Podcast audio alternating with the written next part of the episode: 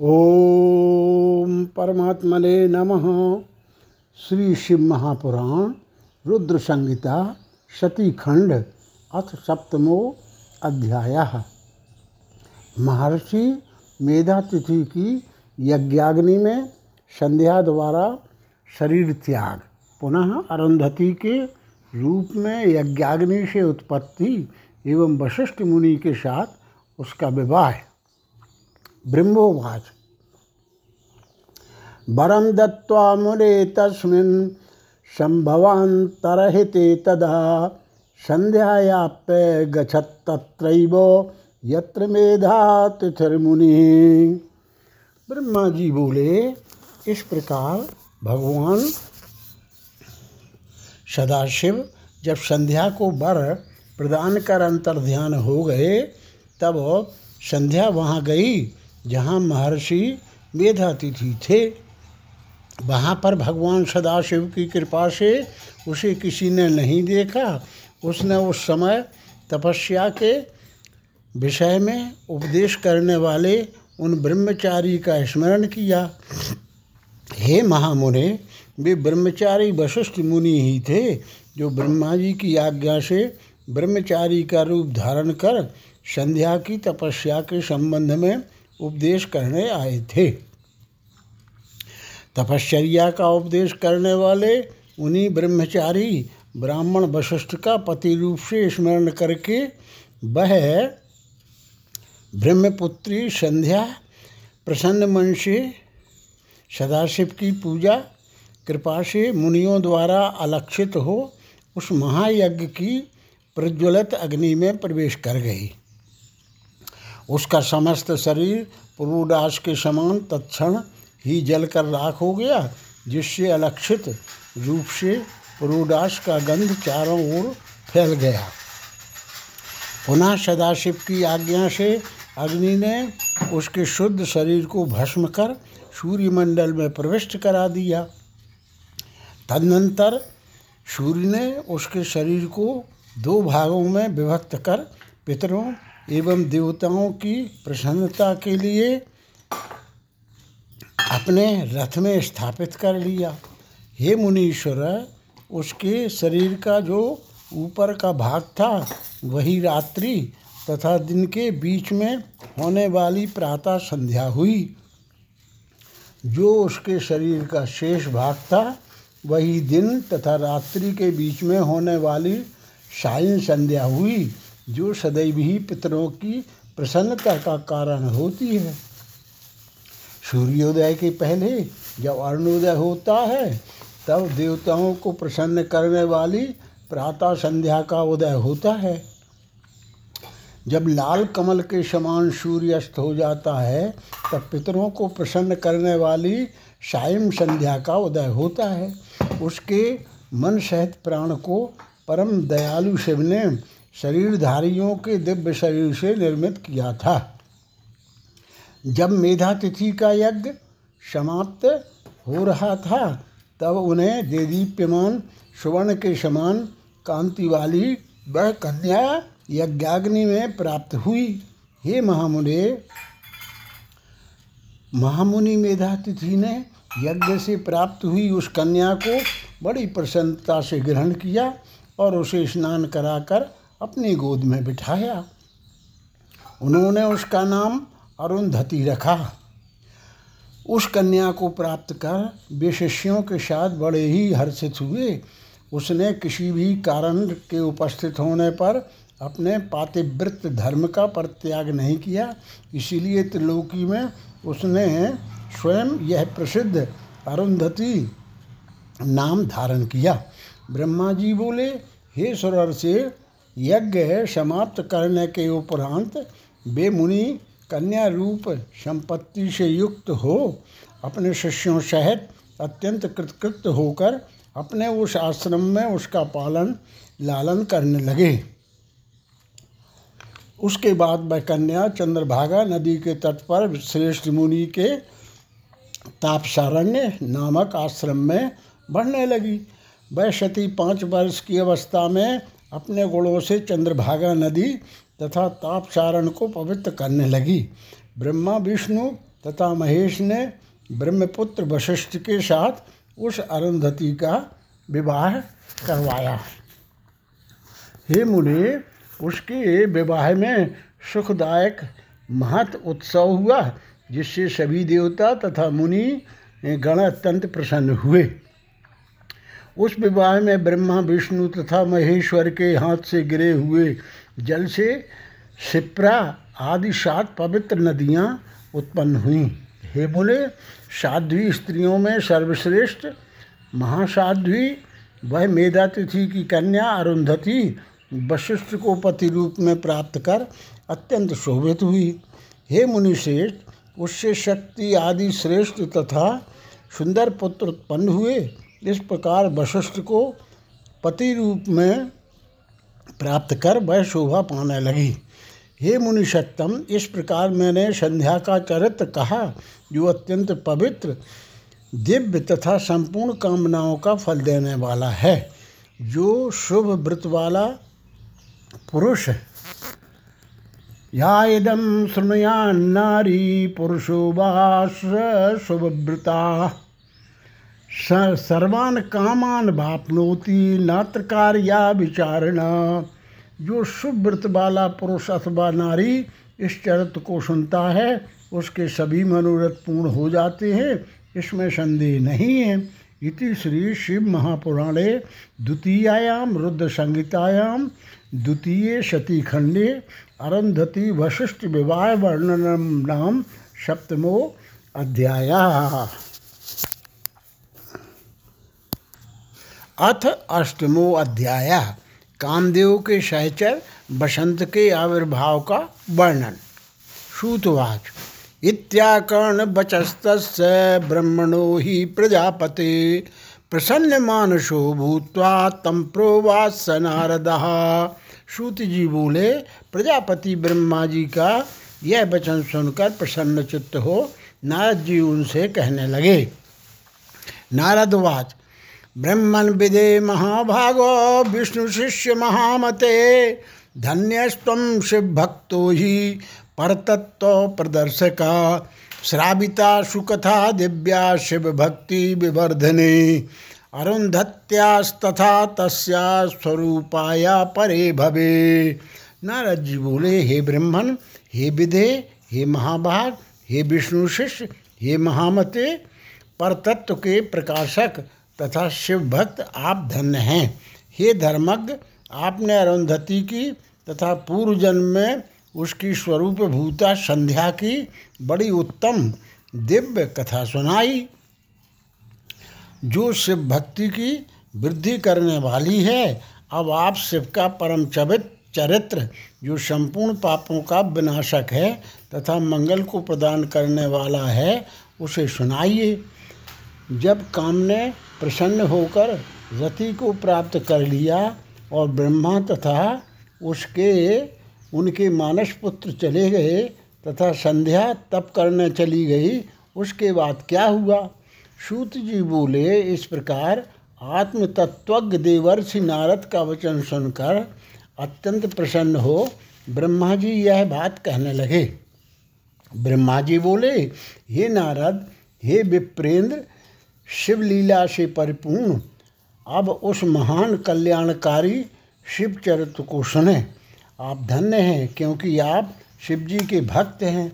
हे तात पहले जब मैं शिव माया से मोहित होकर अंतर ध्यान हो गया, तब शिव के वाक्य रूप विश्व से दुखी हो, अपने मन में विचार करने लगा। शिव माया से मोहित हुआ मैं बहुत देर तक अपने चित्त में विचार करके करके उनसे जिस प्रकार ईर्षा करने लगा, उसे आपसे बताता हूँ, सुनिए। तत्पश्चात मैं वहाँ पहुँचा, जहाँ दक्ष आदि स्थित थे और वहाँ रति शहत कामदेव को देखकर मैं कुछ मदमत्त हो गया। हे नारद, दक्ष तथा अपने अन्य मानस पुत्रों से प्रीतिपूर्वक बातचीत करके शिव माया से विमोहित मैं इस प्रकार उनसे कहने लगा, ब्रह्मा जी बोले, हे दक्ष, हे मरीचि, आदि पुत्रों, मेरी बात सुनो और उसे सुनकर मेरे कष्ट को दूर करने का उपाय करो। स्त्री के प्रति मेरी अभिलाषा देखकर महायोगी शिव ने मेरी निंदा की और उन्होंने मुझे तथा तुम लोगों को बहुत फटकारा। उसके कारण मैं दुख से अत्यंत संतप्त हूँ और कहीं भी मुझे चैन नहीं मिलता। अतः जिस प्रकार वे भी स्त्री को ग्रहण करें, वह यत्न करो। जब वे स्त्री को स्वीकार करेंगे, तभी हमारा वह दुख दूर होगा। किंतु विचार करने पर मैं समझता हूँ, यह कार्य बड़ा ही कठिन है। जब उन्होंने मुनियों के समक्ष ही मेरे कांता परिग्रह की अभिलाषा मात्र से मुझे धिक्कारा तो वे स्वयं किस प्रकार स्त्री ग्रहण करेंगे? इस त्रिलोक में कौन ऐसी स्त्री है जो उनके मन में विराजमान होकर उन्हें योग मार्ग से हटाकर मोह में डाल सकती है? कामदेव भी इन्हें मोहित करने में समर्थ नहीं है, क्योंकि वे परम योगी हैं और स्त्रियों के नाम को भी सहन नहीं कर सकते। जो प्रसंग के द्वारा भी स्त्री का नाम कदापि नहीं सहन कर सकता तो भला वह वाणी से स्त्री ग्रहण कर किस प्रकार सृष्टि कार्य में प्रवृत्त हो सकता है। इस पृथ्वी में बड़े बड़े देवता भी माया के बंधन में पड़े हुए हैं। जो बचे हुए हैं, वे विष्णु के बंधन में बंधे हैं और कुछ देवगण शंभु के उपायों से आबद्ध हैं। संसार से विमुख तथा एकांत विरागी सदाशिव के अतिरिक्त और कौन है जो ऐसा दुष्कर कार्य कर सकता है? इस प्रकार दक्षादि पुत्रों से कहकर रति सहित कामदेव को वहाँ देख कर मैं आनंद पूर्वक उनसे कहने लगा, ब्रह्मा जी बोले, मेरे श्रेष्ठ पुत्र, हे कामदेव, तुम सभी प्रकार से सबको सुख देने वाले हो। हे पितृवत्सल, तुम अपनी पत्नी सहित प्रसन्नता पूर्वक मेरी बात सुनो। हे मनोभाव, तुम अपनी इस सहचारिणी स्त्री के साथ जिस प्रकार शोभा पा रहे हो, और यह भी वैसे ही तुम्हें पति रूप में प्राप्त कर अति शोभित हो रही है।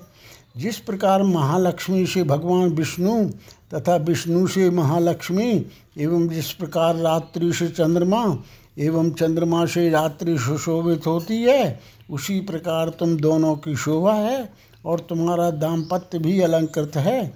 इसलिए तुम इस जगत को जीतने वाले विश्व केतु होगे। हे वत्स तुम संसार के हित के लिए महादेव को मोहित करो, जिससे प्रसन्न मन वाले शंकर शीघ्र विवाह करें। निर्जन स्थान में, उत्तम प्रदेश में, पर्वत पर अथवा तालाब के तट पर जहाँ भी शिव जी जाएँ, वहीं तुम अपनी इस पत्नी के साथ जाकर इन जितेंद्रिय तथा स्त्री रहित शंकर जी को मोहित करो। इस संसार में तुम्हारे अतिरिक्त और कोई दूसरा इनको मोह में डालने वाला नहीं है। हे मनोभाव शंकर जी के अनुराग युक्त हो जाने पर तुम्हारे भी शाप की शांति हो जाएगी। अतः तुम अपना हित करो। यदि महेश्वर शानुराग होकर स्त्री की अभिलाषा करेंगे तो वे श्रेष्ठ शिव तुम्हारा भी उद्धार कर देंगे। इसलिए तुम अपनी स्त्री को साथ लेकर शंकर जी को मोहित करने का प्रयत्न करो और महेश्वर को मोहित करके विश्व के केतु हो जाओ। ब्रह्मा जी बोले, संसार के प्रभु एवं अपने पिता, मुझ ब्रह्मा जी की बात सुनकर वह कामदेव मुझ जगतपति से कहने लगा मनमथ बोला हे प्रभु, मैं आपके आज्ञानुसार शिव जी को मोहित करूँगा। किंतु हे भगवान, स्त्री ही मेरा मुख्य अस्त्र है। अतः शंकर जी के योग स्त्री का निर्माण कीजिए। जो मेरे द्वारा शिव जी को मोहित करने पर उनका पुनः मोहन कर सके। हे धाता, इसका उत्तम उपाय अब कीजिए। ब्रह्मा जी बोले, कामदेव के इस प्रकार कहने पर मैं प्रजापति ब्रह्मा अपने मन में विचार करने लगा कि किस प्रकार स्त्री से शिव जी को मोहित किया जाए। इस प्रकार चिंता में निमग्न हुए मुझसे जो श्वास निकला, उसी से पुष्प समूह से विभूषित बसंत उत्पन्न हुआ। उसके शरीर की कांति लाल कमल के समान थी, उसकी आँखें विकसित कमल के समान थीं। उसका मुख संध्या के समय उदय हुए पूर्ण चंद्रमा के समान मनोहर था। उसकी नाशिका भी बहुत सुंदर थी। उसके चरणों में शींग के समान आवर्त थे। वह काले तथा घुंघराले केशों से शोभायमान हो रही, हो रहा था। संध्याकालीन सूर्य के सदृश दो कुंडलों से वह सुशोभित था। मतवाले हाथी के समान उसकी चाल थी, उसकी भुजाएँ लंबी तथा मोटी थी, उसका कंधा अत्यंत ऊँचा था, उसकी ग्रीवा शंख के समान थी, उसका बक्षस्थल बहुत चौड़ा था, मुखमंडल स्थूल तथा सुंदर था, उसके सभी अंग सुंदर थे, वह श्याम वर्ण का था, सभी लक्षणों से युक्त वह सबको मोहित करने वाला काम को बढ़ाने वाला तथा अत्यंत दर्शनीय था।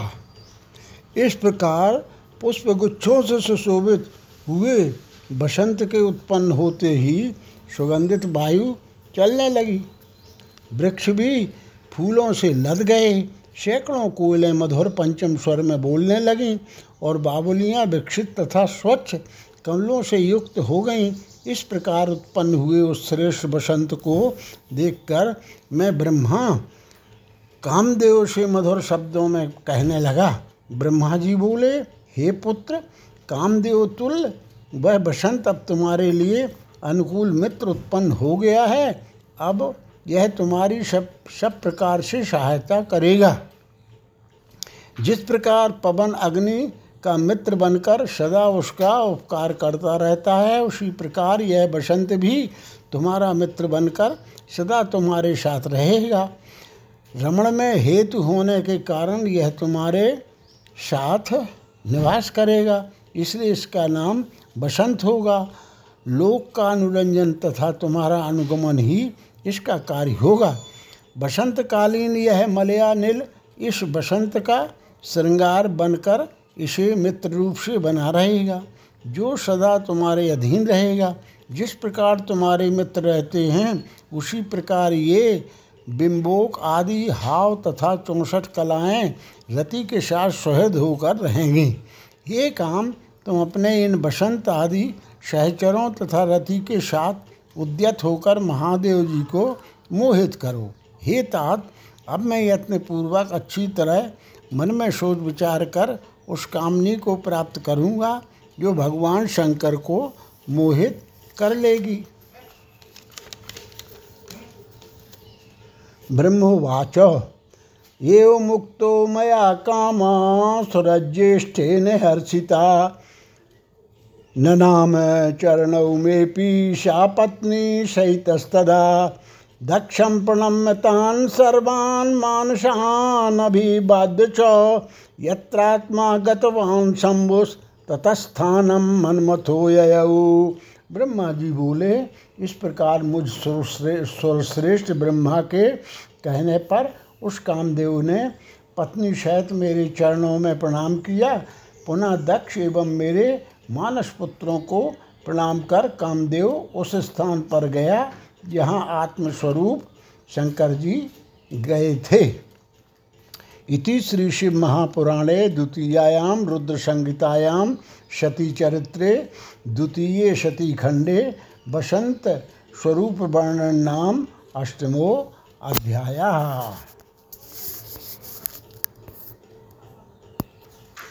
अथ नवमो अध्याय। कामदेव द्वारा भगवान शिव को विचलित न कर पाना ब्रह्मा जी द्वारा कामदेव के सहायक मार गणों की उत्पत्ति ब्रह्मा जी का, उन सबको शिव के पास भेजना, उनका वहाँ विफल होना, गणों सहित कामदेव का वापस अपने आश्रम को लौटना।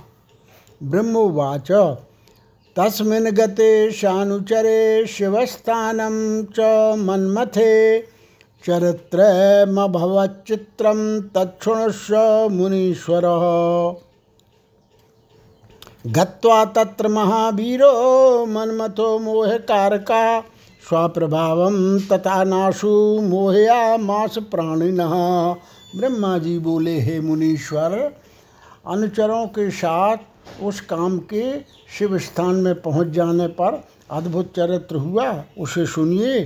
सभी लोगों को मोहित करने वाले उस महावीर काम ने वहाँ पहुँच अपना प्रभाव फैला दिया और सभी प्राणियों को मोहित कर लिया। हे मुने, बसंत ने भी महादेव जी को अपना मोहित करने वाला प्रभाव दिखाया, जिससे समस्त वृक्ष एक साथ ही फूल, फूलों से लद गए। उस समय काम ने रति के साथ शिव को मोहित करने के लिए अनेक यत्न किए, जिससे सभी जीव उसके वशीभूत हो गए। किंतु गणों सहित शिव जी उसके बस में नहीं हुए। हे मुने, इस प्रकार चेष्टा करते हुए जब बसंत सहित उस काम के समस्त प्रयत्न निष्फल हो गए, तब वह अहंकार रहित हो हो गया और लौटकर अपने स्थान पर चला गया। हे मुने, मुझ ब्रह्मा को प्रणाम कर, उदासीन तथा अभिमान रहित वह कामदेव गदगद वाणी से मुझसे कहने लगा, काम बोला, हे ब्रह्मन, शिव को मोहित नहीं किया जा सकता, क्योंकि वे योग परायण हैं। उन शिव को मोहित करने की शक्ति न मुझमें है और न अन्य किसी में है।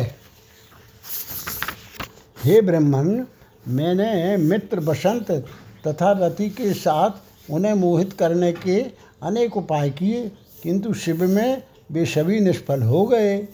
हे ब्रह्मन, हम लोगों ने शिव जी को मोहित करने के लिए जिन उपायों को किया, उन विविध उपायों को मैं बता रहा हूँ, हे मुने, हे तात, आप सुने जब शिवजी संयमित होकर समाधि लगाकर बैठे हुए थे, तब मैं मोहित करने वाली वेगवान सुगंधयुक्त तथा शीतल वायु से त्रिनेत्र महादेव रुद्र को विचलित करने लगा।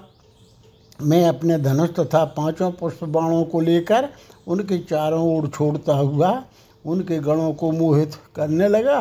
उस प्रदेश में मेरे प्रवेश करते ही समस्त प्राणी मोहित हो गए, किंतु गणों सहित भगवान शिव विकारयुक्त नहीं हुए। हे विधे, जब वे प्रमथाधिपति शिव हिमालय को शिखर पर गए, तब मैं भी बसंत और रति के साथ वहाँ पहुँच गया। जब वे मेरु पर्वत पर और नागकेश्वर पर्वत पर गए तो मैं वहाँ भी गया। जब वे कैलाश पर्वत पर गए, तब मैं भी वहाँ गया, वहाँ पर गया। जब वे किसी समय समाधि से युक्त हो गए तो मैंने उनके सामने दो चक्र रचे। वे दोनों चक्र स्त्री के हाव भाव युक्त दोनों कटाक्ष थे।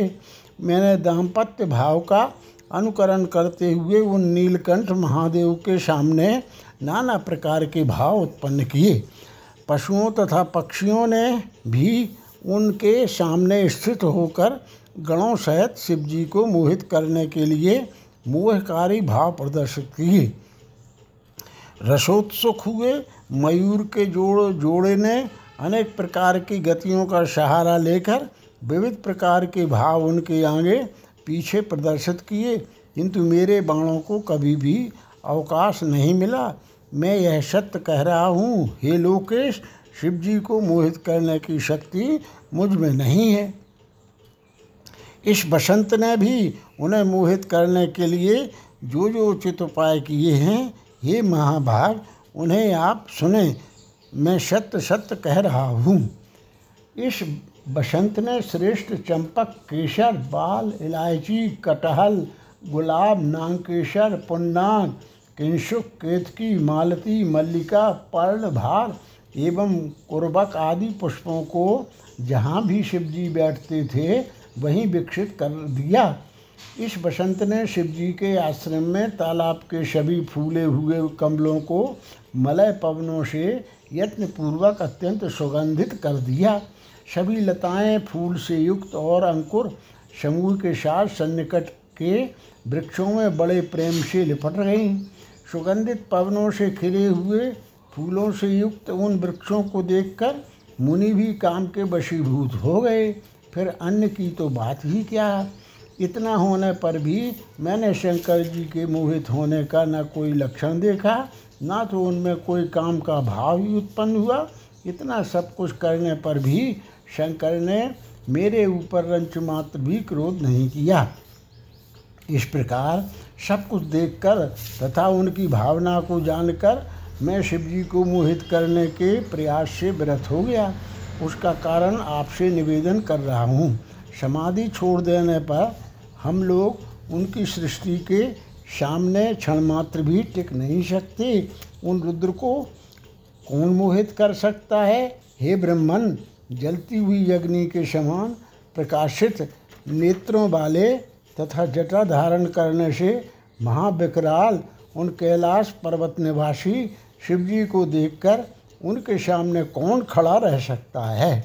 ब्रह्मा जी बोले, इस प्रकार काम के वचन को सुनकर मैं चतुरानंद ब्रह्मा चिंतामग्न हो गया और बोलने की इच्छा करते हुए भी कुछ बोल न सका।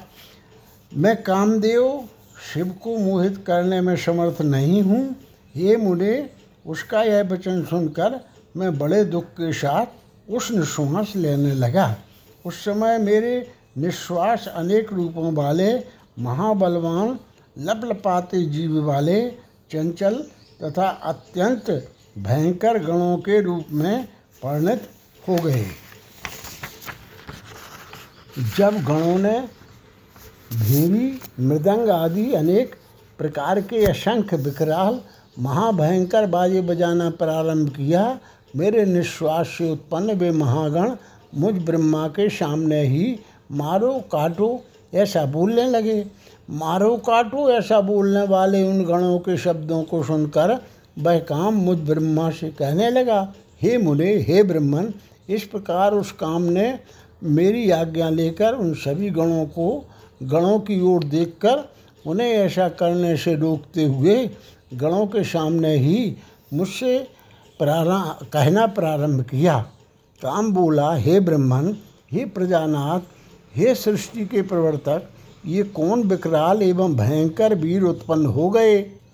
हे विधि, ये कौन सा कार्य करेंगे? तथा कहाँ निवास करेंगे? और इनका क्या नाम है? उन्हें आप मुझे मुझे बताइए तथा इनको कार्य में नियुक्त कीजिए। हे देवेश, इनको अपने कार्य में नियुक्त कर और इनके नाम रखकर तथा स्थानों की व्यवस्था करके, यथोचित कृपा करके मुझे आज्ञा दीजिए। ब्रह्मा जी बोले, हे मुने, उस काम की बात सुनकर, उनके कार्य आदि का निर्देश करते हुए लोक करता मैंने काम से कहा, हे काम उत्पन्न होते ही इन सबने बारम्बार मारा मारा, मारो मारो, इस प्रकार का शब्द कहा है। इसलिए इनका नाम मार होना चाहिए। हे काम अपनी पूजा के बिना ये गण अनेक प्रकार की कामनाओं में रत मन वाले प्राणियों के कार्यों में सर्वदा विघ्न किया कर, करेंगे। हे कामदेव तुम्हारे अनुकूल रहना ही इनका मुख्य कार्य होगा और ये तुम्हारी सहायता में सदा तत्पर रहेंगे। इसमें संशय नहीं है। जब जब और जहाँ जहाँ तुम अपने कार्य के लिए जाओगे, तब तक वहाँ वहाँ ये तुम्हारी सहायता के लिए जाएँगे। ये तुम्हारे अस्त्रों से बशवर्ती प्राणियों के चित्त में सदैव भ्रांति उत्पन्न करेंगे और ज्ञानियों के ज्ञान मार्ग में विघ्न डालेंगे। ब्रह्मा जी बोले, हे मुनि सत्तम मेरे इस वचन को सुनकर रति और बसंत सहित वह कामदेव कुछ प्रसन्न मुख हो गया। मेरी बात को सुनकर वे सभी गण अपने अपने स्वरूप से मुझे तथा कामदेव को चारों ओर से घेर कर बैठ गए। इसके बाद मुझ ब्रह्मा ने काम से प्रेम पूर्वक कहा, हे मदन, मेरी बात मानो। तुम इन गणों को साथ लेकर शिव जी को मोहित करने के लिए पुनः जाओ। अब तुम इन मार गणों के साथ मन लगाकर ऐसा प्रयत्न करो जिससे स्त्री ग्रहण करने के लिए शिव जी को मोह हो जाए। हे देवर से मेरी बात सुनकर काम गौरव का ध्यान रखते हुए मुझे प्रणाम करके विनय पूर्वक मुझसे पुनः यह वचन कहने लगा। काम बोला, हे तात, मैंने शिव को मोहित करने के लिए भली भांति यत्नपूर्वक उपाय किए, किंतु उनको मोह नहीं हुआ, न आगे होगा और वर्तमान में भी वे मोहित नहीं हैं। किंतु आपकी वाणी का गौरव मानकर इन मारगणों को देखकर आपकी आज्ञा से मैं पुनः वहाँ पत्नी सहित जाऊँगा। हे ब्रह्मन, मैंने मन में यह निश्चय कर लिया है कि उन्हें मोह नहीं होगा। और हे विदे मुझे यह शंका है कि इस बार कहीं वे मेरे शरीर को भस्म न कर दें। हे मुनीश्वर, ऐसा कहकर वह कामदेव बसंत रति तथा मारगणों के साथ भयपूर्वक शिव जी के स्थान पर गया। वहाँ जाकर कामदेव ने पहले के समान ही अपना प्रभाव दिखाया तथा बसंत ने भी अनेक प्रकार की बुद्धि का प्रयोग करते हुए बहुत उपाय किए। मारगणों ने भी वहाँ बहुत उपाय किए, किंतु परमात्मा शंकर को कुछ भी मोह न हुआ। तब वह कामदेव लौटकर पुनः मेरे पास आया। समस्त मारगण भी अभिमान रहित तथा उदास होकर मेरे सामने खड़े हो गए। हे तात, सब उदास और गर्भ रहित कामदेव ने मारगणों तथा बसंत के साथ मेरे सामने खड़े होकर प्रणाम करके मुझसे कहा, हे विधे, मैंने शिवजी को मोहित करने के लिए पहले से भी अधिक प्रयत्न किया, किंतु ध्यानरत चित्त वाले उन शिव को कुछ भी मोह नहीं हुआ। उन दयालु ने मेरे शरीर को भस्म नहीं किया। इसमें मेरे पूर्व जन्म का पुण्य ही कारण है। वे प्रभु, सर्वथा निर्विकार हैं। हे ब्रह्मन, यदि आपकी ऐसी इच्छा है कि महादेव जी दार परिग्रह करें तो मेरे विचार से आप गर्व रहित होकर दूसरा उपाय कीजिए। ब्रह्मवाच। इत्युक्त्वा सा परिवारो ययौ कामा स्वमाश्रमं प्रणम्य माम स्मरन शंभुम गर्भदम दीन वत्सलम। ब्रह्मा जी बोले ऐसा कहकर, कामदेव, मुझे प्रणाम करके गर्भ का खंडन करने वाले दीन वत्सल शंभु का स्मरण करता हुआ परिवार सहित अपने आश्रम को चला गया। इति श्री शिव महापुराणे द्वितीयायाम रुद्र संहितायाम द्वितीय शतीखंडे सत्युपाख्याने काम प्रभाव मार गणोत्पत्तिवर्णन नाम नवमो अध्याय।